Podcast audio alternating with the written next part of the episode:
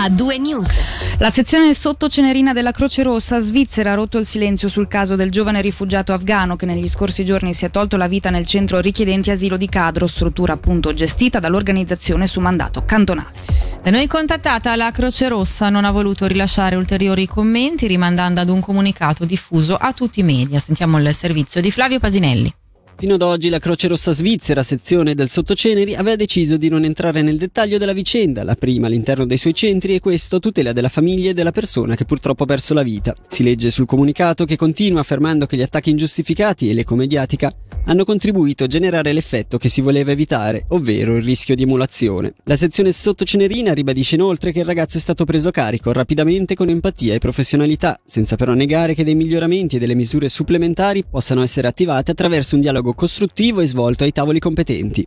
Passiamo ora alla notizia del procedimento penale del Ministero Pubblico aperto il 21 giugno scorso e che vede coinvolto come parte lesa Claudio Zali. Sotto inchiesta è finita una donna che sui social, dopo una presunta relazione di otto anni con il consigliere di Stato, ha pubblicato ripetutamente documenti che hanno spinto l'attuale compagna eh, di Zali a sporgere denuncia. I dettagli nel servizio di Angelo Chiello.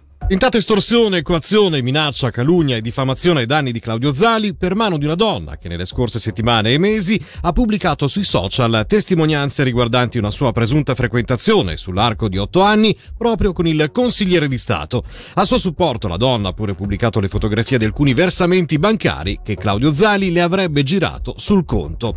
A riportare i fatti è la regione, secondo la quale la donna, che sarebbe già stata sentita due volte dagli inquirenti, avrebbe iniziato a pubblicare materiale sui social social dopo aver scoperto a dicembre che quest'ultimo aveva iniziato una relazione con l'attuale compagna che la donna ha contattato a più riprese con messaggi e chiamate spingendola infine a sporgere denuncia. Il consigliere di Stato leghista, che sarebbe a sua volta stato ascoltato dagli inquirenti in qualità di parte lesa, non ha rilasciato dichiarazioni in merito alla vicenda. Cambiamo tema e torniamo a parlare del caso Belfor. Il giudice dei provvedimenti coercitivi ha ordinato la carcerazione preventiva delle due persone finite in manette la scorsa settimana. Sia l'assicuratrice sia l'esperto esterno specializzato in perizie dovranno rimanere dietro alle sbarre almeno fino al 2 agosto per scongiurare il rischio di collusione. L'accusa ipotizzata per entrambi è quella di corruzione passiva. Ora una notizia che sta facendo molto discutere in relazione a Moon Stars sugli schermi montati in cima al Mocktails Bar eh, previsto da Migros per vendere bevande analcoliche, quello che doveva essere uno spazio creativo e con possibilità di dediche per i frequentatori del festival musicale che si sta tenendo a Locarno è diventato un caso. Su questi schermi infatti ieri in serata sono apparse bestemmie scritte volgari a sfondo omofobo e sessista oltre a frasi inneggianti Hitler e Mussolini. A denunciarlo sui social è stato il consigliere comunale di Massagno Philippe Bouvet innescando l'intervento immediato del sindaco Alan Scherer. Dopo la segnalazione gli schermi sono stati spenti e il portavoce di Migros Luca Corti ha spiegato che l'app, il sistema escogitato per proiettare i messaggi, essendo un sistema digitale creato a livello nazionale, non è stato in grado di riconoscere e filtrare le espressioni volgari in italiano, essendo tarato sul tedesco, specificando che si è trattato di un'iniziativa della Federazione delle Cooperative Migros a livello svizzero e non della cooperativa regionale Migros Ticino. A inviare i messaggi fuori, lo- fuori luogo sugli schermi, stando alla regione, sarebbe stata una sola persona. Torniamo ora a parlare di affitti e dell'aumento dei prezzi delle pigioni. Gli affitti di appartamenti nuovi o di nuovo affittati, almeno quelli sulla piattaforma HomeGate, continuano infatti a salire. Da dicembre 2022 sono aumentati quasi del 2% e Lugano è fra le città che hanno registrato il maggior incremento con il 3,5% al secondo posto sul podio dopo Zurigo e prima di Ginevra.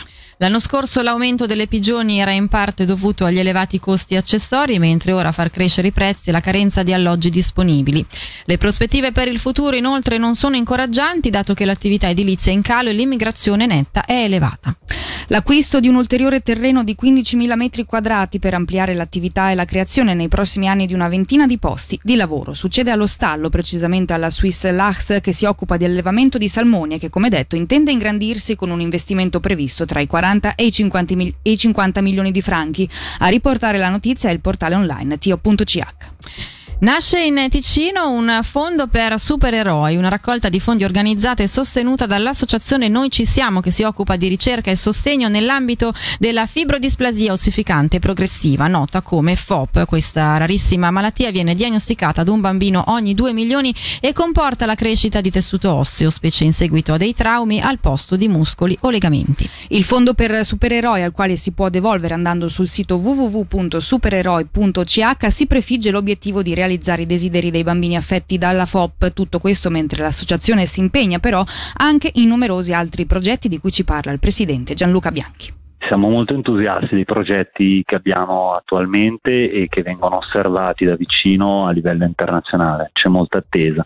In particolare c'è un progetto legato ai vestiti inclusivi, quindi dei vestiti che possono essere eh, indossati facilmente da persone che hanno delle disabilità come, la, come, quelle causate dalla FOP e che siano allo stesso tempo di moda, che possano piacere a dei giovani. In questo senso stiamo lavorando, abbiamo avviato le discussioni con la scuola di Sartoria e a breve incontreremo la, la l'Axia per discutere questo progetto per la creazione di questi vestiti inclusivi. Parallelamente stiamo creando dei tutorial di ergoterapia di permettere ai propri figli di fare delle attività fisiche in sicurezza, quindi migliorando l'equilibrio che possono per esempio andare in bicicletta o che possano fare altri, altri giochi. Su entrambi questi progetti c'è una grossa attenzione da parte della, della comunità FOP a livello internazionale, soprattutto nel mondo medico a livello internazionale. L'altra novità grossa che mi rende particolarmente felice è che per eh, dieci anni ho sofferto del fatto che a livello internazionale non ci fosse un medico svizzero nel concilio scientifico della FOP. E di questi giorni la notizia che Johannes Roth eh, del, dell'ospedale di Lucerna, che si occupa di FOP a livello internazionale, rappresenterà la Svizzera in questo concilio. E quindi per noi questa è stata una, una grandissima emozione ricevere questa notizia.